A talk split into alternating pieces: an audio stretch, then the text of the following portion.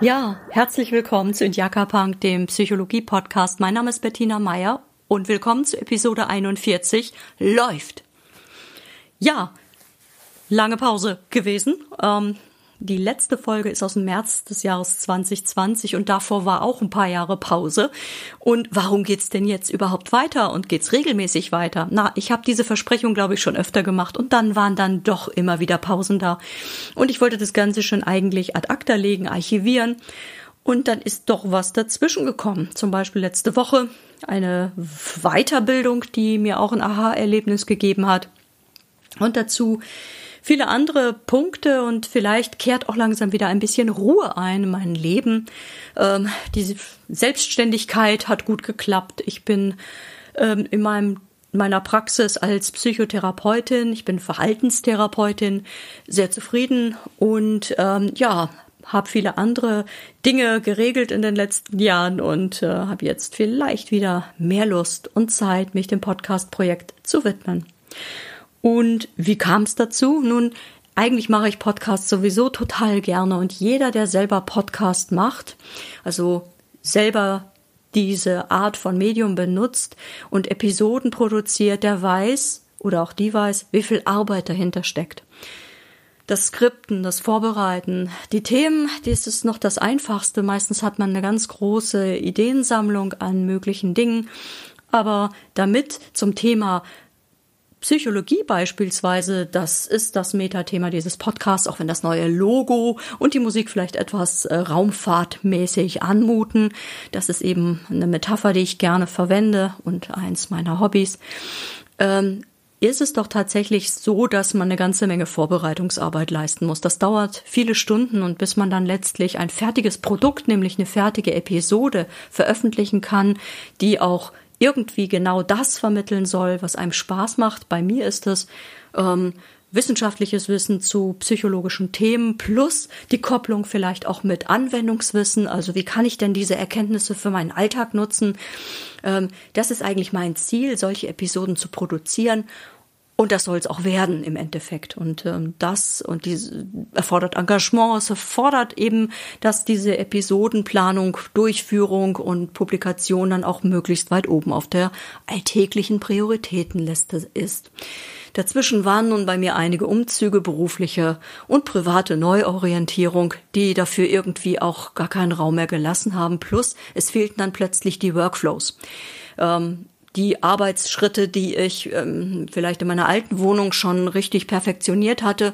Und plötzlich lag das in Kartons, verstaubte, wurde äh, veraltet und hat sich letztlich äh, musste abgedatet werden, so wie ich das noch vorhabe mit meiner Webseite und mit vielen anderen Elementen vom Psychologie-Podcast. Wenn man so will, beginnt also jetzt eine Season 2, eine neue Staffel von Folgen, die sich mit Themen zur Psychologie plus das, was man daraus für sich selber vielleicht ziehen kann, entwickelt wird.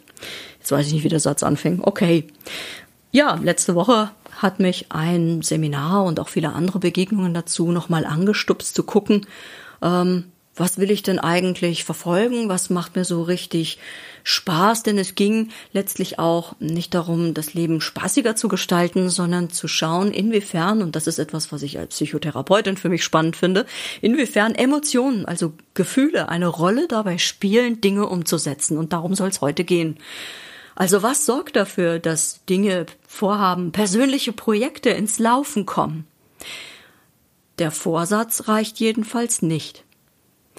Und im ersten Teil möchte ich kurz auf die ähm, Psychotherapieforschung eingehen, auf die Motivationsforschung, einfach nur so einen kurzen Rundumschlag, um dann im zweiten Teil darauf zu kommen, naja, was hilft denn jetzt wirklich? Also, was kann ich tun?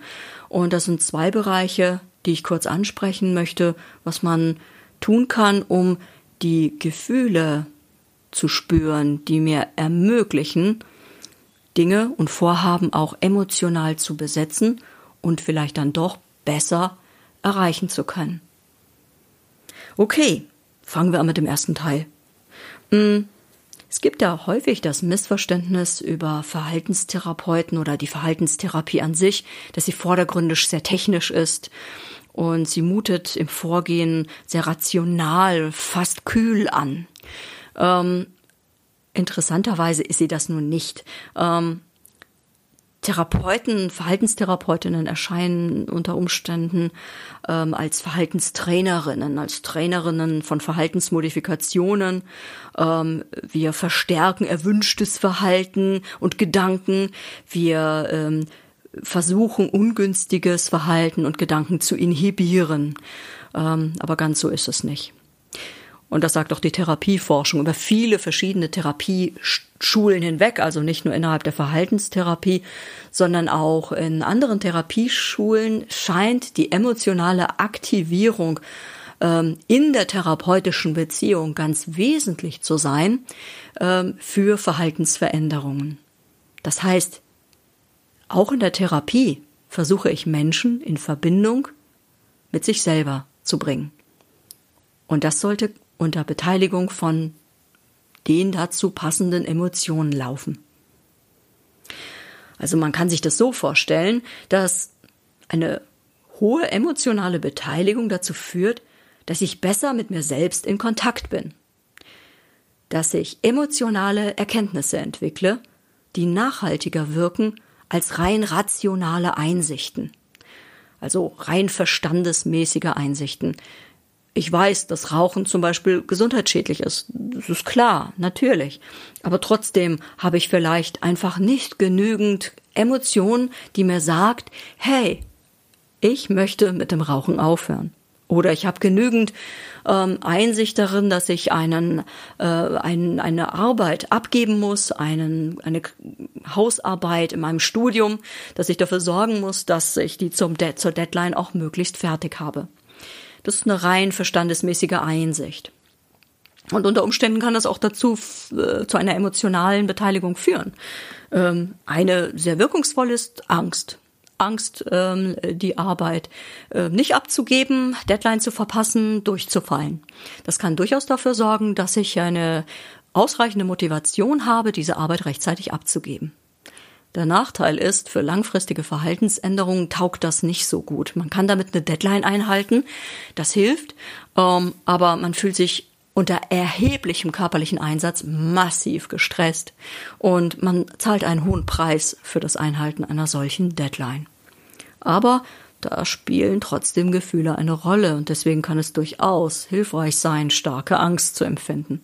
Das würde ich aber als Haupt Gefühl für eine langfristige Verhaltensänderung für ungünstig halten. In Notsituationen ist das erlaubt, aber die Stressaktivierung des Körpers ist enorm und die Folgen sind, dass man komplett erschöpft ist, dass man erstmal viele Tage Pause braucht, nachdem man so eine Arbeit abgegeben hat, weil man einfach total ausgelaugt ist. Dazu kommt, dass solche Stressparameter äh, dazu führen, dass äh, man auf der anderen Seite vielleicht sich sogar leichter eine Infektionserkrankung einheimst oder was auch immer. Es schwächt auf Dauer. Aber es ist auch eine Emotion und unter emotionaler Beteiligung kann ich tatsächlich ein bestimmtes Verhalten zeigen. Darum geht's aber nicht.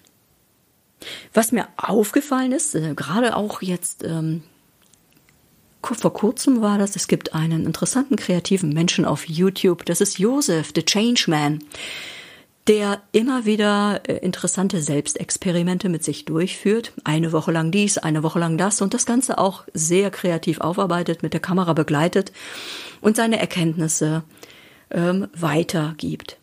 Und das auf eine humorvolle, unfassbar kreative Art und Weise. Er hat neuerdings zwei Videos eingestellt, eines zu positiven Affirmationen und eines zu negativen Affirmationen das heißt, er hat eine Woche lang sich jeden Morgen bei den positiven Affirmationen sich positive Dinge gesagt und äh, die vor einem Spiegel hat sich quasi angesprochen und sich gelobt, ähm, was für ein toller Kerl er ist, wie toll er seine Arbeit macht. Und interessanterweise ging dieses Experiment nach einer Woche ganz schön in die Hose. Eigentlich hat er sich ja gedacht, dass er damit seine Motivation steigern würde. Dass es in das Läuft hineingeht, dass er schafft, ein Hörspiel rechtzeitig vorzubereiten und Dinge zu erledigen. Das glatte Gegenteil war der Fall. Anscheinend konnte er mit den positiven Affirmationen äh, nichts richtig bewirken. Das kann unterschiedliche Gründe haben. Ich vermute auch ganz stark, weil ich mir auch das zweite Video zu den negativen Affirmationen angeschaut habe, dass diese Affirmationen, die man so aus Sprüchebüchern, Coachingbüchern und auf Spruchkarten findet, keine wirkliche Verbindung mit seinen Emotionen herstellen konnte. Diese Affirmationen bleiben dann äh, Sätze, auch wenn sie noch so positiv sind. Sie wirken sogar vielleicht etwas lächerlich, nicht passend. Man kann keine Verbindung dazu aufbauen. Es fehlt die emotionale Beteiligung. Also auch wenn sie positiv sind, lösen sie keine positiven Gefühle aus. Vielleicht sogar eher sowas wie Scham oder Abwehr. Ähm, na, Abwehr ist kein Gefühl, aber so etwas Aversives. So, hm, komisch, damit kann ich nichts anfangen. Was soll das? Hm, dann kam das zweite Video, eine Woche lang negative Affirmation. Er hatte aber anscheinend etwas anders gemacht. Er hat sich von Freunden und Kollegen zunächst einmal Feedback geholt, nämlich negatives Feedback. Leute, nennt mir meine Schwächen. Das heißt, er hat sich individualisiertes Feedback geholt, das auf ihn passend ist. Und das macht etwas mit dir. Wenn du weißt, dass du ein bestimmtes Problem hast und ein Freund oder eine Freundin sagt dir das und du wiederholst das morgens im Spiegel, dann macht das was mit dir. Das berührt dich emotional. Ähm, erstaunlicherweise gegen alle Erwartungen haben die negativen Affirmationen plötzlich funktioniert. Sie haben ihn motiviert. Ähm, nicht auf Dauer, und das hat seine Gründe, aber initial hat er plötzlich zum einen ähm, so einen Trotz entwickelt und gemerkt, ne, Moment mal, ich bin hier nicht faul und ich schaffe das und ich bin nicht überperfektionistisch, ich krieg meine Projekte geregelt. Es hat ihn ein bisschen erinnert an ein altes Ich, ja, der jugendliche Schüler, der einen kreativen Berufswunsch hatte, der nie ernst genommen wurde von der Umgebung, von den Lehrkräften zum Beispiel und ähm, der sich aufbäumt und sagt, Leute, ich zeig's euch. Und interessanterweise wurde er dadurch so dermaßen an seine intrinsische Motivation, was das bedeutet, sage ich gleich noch erinnert, dass er dass ihm das Schwung gegeben hat. Das war, da war plötzlich die positive emotionale Kopplung und das Vorhaben und plötzlich verwandelt sich das Ganze in Energie und in zielgerichtete Energie. Er hat in dieser Woche mehr geschafft als in der Woche davor, konnte seine Deadline einhalten.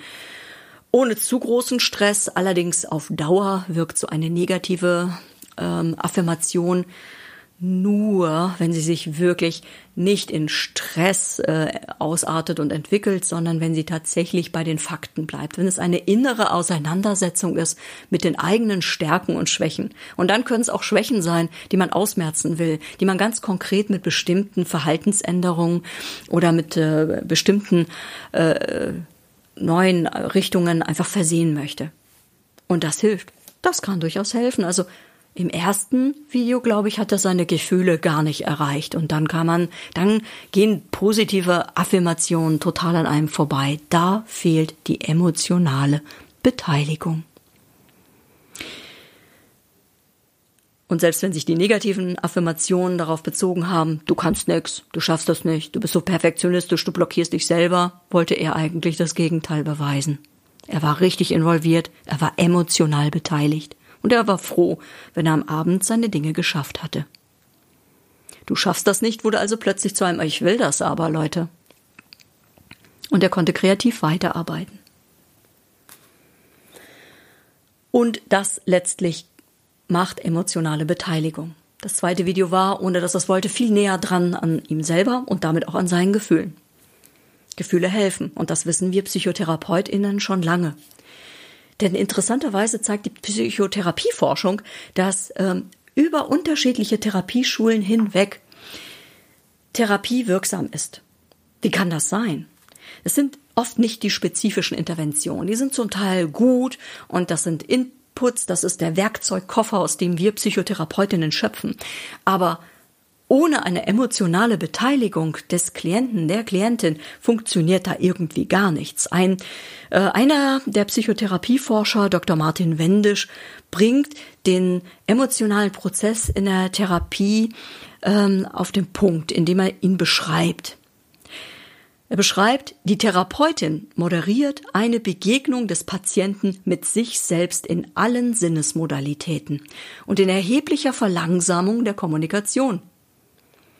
Es begegnen sich in dualer Aufmerksamkeit der fühlende Anteil, beispielsweise das ohnmächtige Selbst, und der erwachsene Anteil mit dem Ziel eines doppelten Wachsens beider Anteile und einer gelingenden in sich Interaktion. Im Verlauf dieser Interaktion verändern sich die Gefühle und die Körperreaktionen und es entsteht eine neue, tiefe Erfahrung. Ich bin gar nicht ohnmächtig. Ich habe Bedeutung. Und dieser Satz, ich habe Bedeutung, in diesem Beispiel, den Wendisch hier genannt hat, der ist emotional aufgeladen. Den glaubt man sich, wenn es in der Therapie gut läuft, wirklich. Den fühlt man nämlich der hat eine emotionale Beteiligung. Und so ein Prozess in einer Therapiesitzung, der kann schmerzhaft sein. Das habe ich ähm, letzte Woche in einer Fortbildung gemerkt, äh, wo auch immer auch ein Selbsterfahrungsanteil drin ist, wo man mit seinen eigenen Teilen in Kontakt tritt, eine Verbindung aufbaut, die hoch emotional werden kann.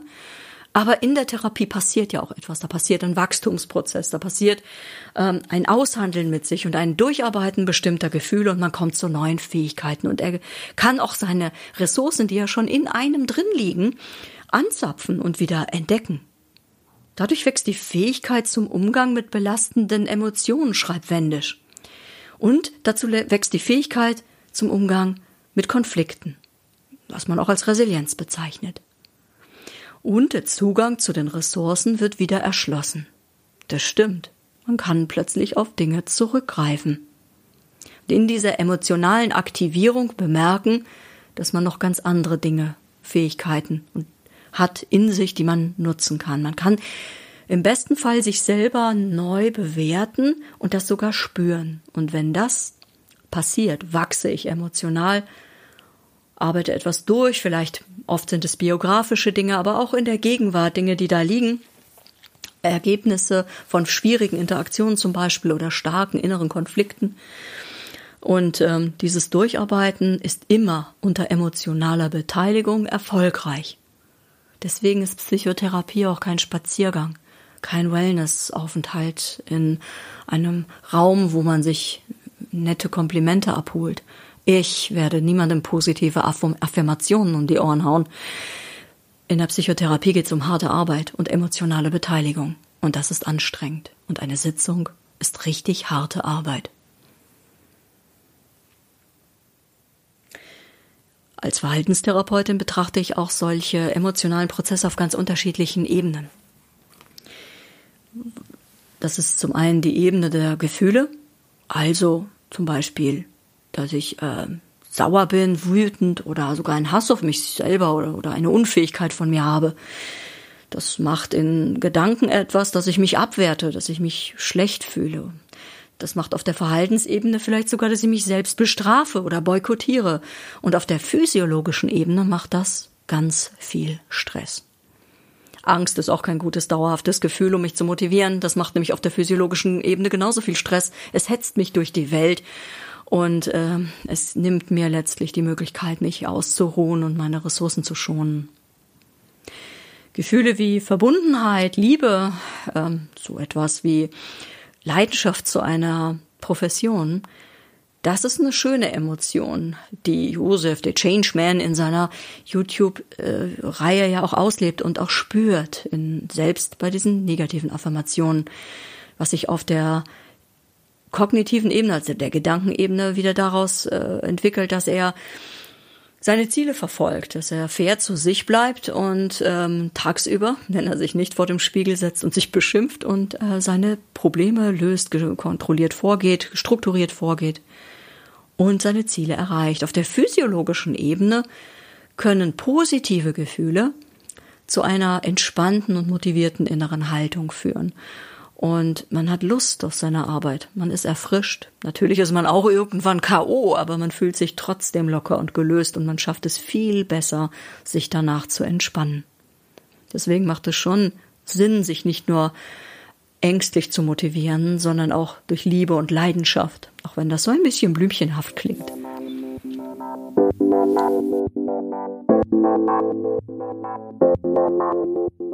Five, four, three, two, one, zero. All engine running. Liftoff. We have a liftoff. So, aber was kann ich denn jetzt tun? Ähm, jetzt habe ich diese Erkenntnisse, okay, es muss sich gut anfühlen oder ich muss eine tiefe Verbundenheit zu mir schaffen. Hm, wie geht denn das? Was kann ich tun? Was kann ich für mich daraus mitnehmen? Also wir sind im zweiten Teil dieser Episode. Hm, emotionale Beteiligung ist wichtig. Sie ist so wichtig für beide Arten äh, zielgerichteten Verhaltens. Und das wird gesteuert durch Motivation. Ähm, und für Motivation brauche ich einfach gute Gefühle, die dazu passen und mir letztlich die Power und die Energie geben, meine Vorhaben wirklich in die Tat umzusetzen. Und man spricht da von zwei Arten von Motivation. Das eine habe ich, glaube ich, schon genannt. Das ist zum einen die intrinsische Motivation. Ich erzähle gleich, was das ist. Und zum anderen, naja, die extrinsische Motivation. Man braucht beide. Beide sind wichtig, beide Arten sind wichtig, wenn es laufen soll. Und es gibt viele Menschen, und ich gehöre dazu, die oft Schwierigkeiten haben, selbst wenn sie noch so für ihren Beruf brennen. Äh, die haben trotzdem Schwierigkeiten, Routinetätigkeiten, die sterbenslangweilig sind zu erledigen und nicht zu vermeiden, denn dann sind zwei Emotionen miteinander am Kämpfen. Die intrinsische Leidenschaft für den Beruf und für die Tätigkeit und die aversive Kraft, also die, das Unbehagen und die Unlust, beim Gedanken daran, einen langweiligen Bericht zu schreiben, eine Akten abzuheften oder was auch immer zu tun, was aber auch notwendiges Beiwerk ist bei der noch so erfüllenden Tätigkeit oder eben die besagte Hausarbeit zeitnah vorzubereiten und rechtzeitig und ohne diesen massiven Stress abzugeben. Das muss man nicht mit jeder Arbeit machen, aber um einigermaßen ruhig durchs Leben oder durchs Studium zu kommen. Nun, da beide Anteile wichtig sind und ich also auch gegen unangenehme Gefühle, die mir im Wege stehen, kämpfen muss, muss ich also gucken, dass ich beide Motivationen im Blick behalte. Mir muss klar sein, was ich will. Das ist wichtig bei der intrinsischen Motivation. Und das muss ich auch fühlen. Ich muss die Leidenschaft, die Freude oder vielleicht auch dieses, dem zeige ich's, äh, der, der Lehrer hat nicht recht. Ich, weiß, dass ich das kann und ich weiß, dass ich in einem kreativen Feld Fuß fassen kann. Das kann einen so stark beflügeln, das kann einen so stark intrinsisch motivieren, dass man die Kraft dazu hat, wenn man sich darin immer wieder bestärkt und es auch immer wieder aktualisiert und es immer wieder für einen klar ist. Es kann einen so beflügeln, dass man seine Ziele aktiver verfolgt. Dass es nicht nur bei dem Vorhaben bleibt, sondern dass man es tatsächlich zielgerichtet umsetzt. Die innere Beteiligung muss hoch sein und immer wieder aktualisiert werden. Warum tue ich den Scheiß eigentlich hier? Es ist wichtig, sich diese Frage immer wieder zu stellen. Die intrinsische Motivation ist relevant und in der Forschung gibt es sogar Hinweise darauf, dass im schlimmsten Fall extrinsische Motivation intrinsische Motivation kaputt machen kann. Wobei ich glaube, dass das nicht wirklich eine echte extrinsische Motivation ist in dem Falle. Aber was ist extrinsische Motivation? Hm. Nun muss ich mich ja manchmal durch aversive Tätigkeiten quälen. Ich muss ja manchmal etwas machen, auf das ich eigentlich überhaupt keinen Bock habe. Wie kann ich mich denn dafür motivieren? Und manchmal sind es eben äußere Anreize, die zu extrinsischer Motivation führen. Das ist eben das, was außen liegt. Im besten Fall ist das vielleicht sogar ein gutes Gehalt für Tätigkeiten, die ich durchführe, so eine Art Schmerzensgeld für das, was man macht. Das kann mich durchaus motivieren, kann aber, wie gesagt, auch meine intrinsische Motivation ein wenig abtöten. Aber es gibt noch andere, viel bessere extrinsische Motivationen, Anreize, Möglichkeiten, dass ich eben nicht vermeide, sondern meine negativen Gefühle bewältigen kann und positive Gefühle in dem jeweiligen Moment aufbaue. Ein Teil ist zum Beispiel, der mich extrinsisch motiviert, dass ich mein Wissen, das ich in den letzten Tagen oder letzten Woche auch mir angeeignet habe, ein Stück weit hier strukturiert aufgearbeitet habe, um einfach Episode 41 draus zu machen und damit mein Podcast fortführe, was mich total freut und was ich gern mache. Das beflügelt mich. Da habe ich richtig Bock und habe hier was geskriptet. Das hätte ich so ausführlich gar nicht aufgeschrieben. Was also hilft, sind Dinge wie Ziele verfolgen, die ich geil finde. Und dann kriege ich vielleicht auch eine etwas langweiligere Tätigkeit geschönt. Was wir zum Beispiel aus Social Media oder auch von vielen anderen, äh, von Gaming zum Beispiel lernen kann, ist die Gamification.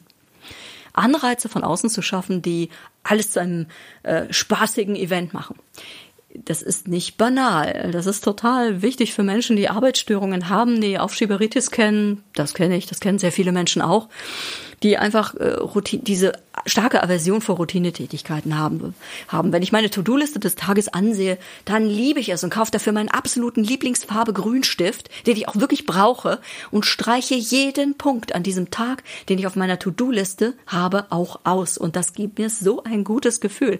Ich habe einen Stand, äh, einen Stand, einen, einen Ergebnisbericht, der mir fortlaufend meine Erfolge präsentiert. Und das fühlt sich richtig gut an. Das ist, das das sind äußere Anreize, die ich mir selber schaffe, indem ich so ein kleines To-Do-Buch führe, indem ich auch nichts vergesse, aber auch gleichzeitig, indem ich mich durch schöne Dinge, die ich da einstreiche und anmale, auch belohne. Eine andere Möglichkeit äh, zur Gamification ist ein Quest aus irgendetwas machen. Das habe ich gestern geschafft beim Schmücken. Ähm, gestern war Sonntag, äh, Totensonntag. Und ähm, das ist äh, ein trüber Tag gewesen. Und ich äh, habe ihn mir verschönt, indem ich ähm, meine beleuchteten Weihnachtssterne in der Wohnung aufgehängt habe, zusammen mit meiner Frau. Und das hat richtig Spaß gemacht. Und äh, nur bevor ich die aufhängen wollte, habe ich halt gemerkt, ach du Scheiße, die Fenster sind nicht geputzt. Und ich will ja nun nicht völlig verdreckte, vernebelte Fenster illuminieren. Das sieht von innen und von außen wahrscheinlich nicht so toll aus. Das Quest war, in Rekordzeit, damit ich meine wunderbaren Sterne aufheben, aufhängen kann, diese Fenster zu putzen. Und das war richtig lustig. Ich habe mir wirklich diesen, ich habe mir ein Zeitlimit gesetzt, ich habe mir mein Lieblingseimerchen gegriffen, ich habe meine Tools, gute Tools und Werkzeuge sind auch etwas, was hilft, was extrinsische Motivation aufbaut, geholt und habe halt in unfassbarer Rekordzeit mehrere große Scheibenflächen von innen wie von außen wunderbar sauber gekriegt, obwohl schon dunkel wurde. Und jetzt äh, habe ich die Belohnung letztlich direkt ziemlich danach gehabt. Ich habe zum einen mein Quest geschafft, das war ziemlich klasse. Und zum anderen hängen jetzt die Sterne. Ähm, unter anderem ein Herrenhuter-Stern und äh, viele andere Sterne, auch ein Ikea-Stern äh, aus Papier, die wunderbar leuchten und ähm, heute zum ersten Mal illuminiert sind und äh, sieht einfach klasse aus. Das ist eben der zweite Punkt. Ich brauche zum einen also eine gute intrinsische Motivation, an die ich mich auch immer erinnere. Es, hilft überhaupt nichts, wenn ich einmal einen Selbstverpflichtungsvertrag unterschreibe. Ja, ich mache in diesem Programm, ich nehme daran teil und äh, ja, unterschreibe das und das hält vielleicht für eine Stunde, vielleicht für fünf Minuten, vielleicht für einen Tag. Ich muss mich darin erinnern, warum ich diesen Kram mache. Ich muss meinen Scheiß lieben. Sonst wird das nix. Die intrinsische Motivation muss ich pflegen wie ein Schatz. Und das zweite ist die extrinsische Motivation. Es ist nicht banal, Dinge zu gamifizieren, ähm, aus Dingen ähm, etwas anderes zu machen, parallele Ziele zu verfolgen, die aber richtig einen Anreiz bieten und die mir Spaß machen im Alltag. So kann ich auch die langweiligste Aufgabe wie Fenster putzen in etwas Schönes wandeln und Spaß dabei haben. Das gelingt sicherlich nicht mit anderen, mit allen Aufgaben und vielleicht brauche ich auch mit Sicherheit auch die negativen Gefühle, aber die sollten niemals überhand nehmen, denn sonst wird das Leben zur Last, sonst werden die Aufgaben einfach nur noch eine nicht enden wollende äh, Leidensqual und das sollten wir nicht anstreben. So viel zur ersten Episode. Ich hoffe, es hat euch Spaß gemacht, so viel Spaß wie mir. Themenvorschläge nehme ich gerne entgegen und ähm, ich freue mich aufs nächste Mal.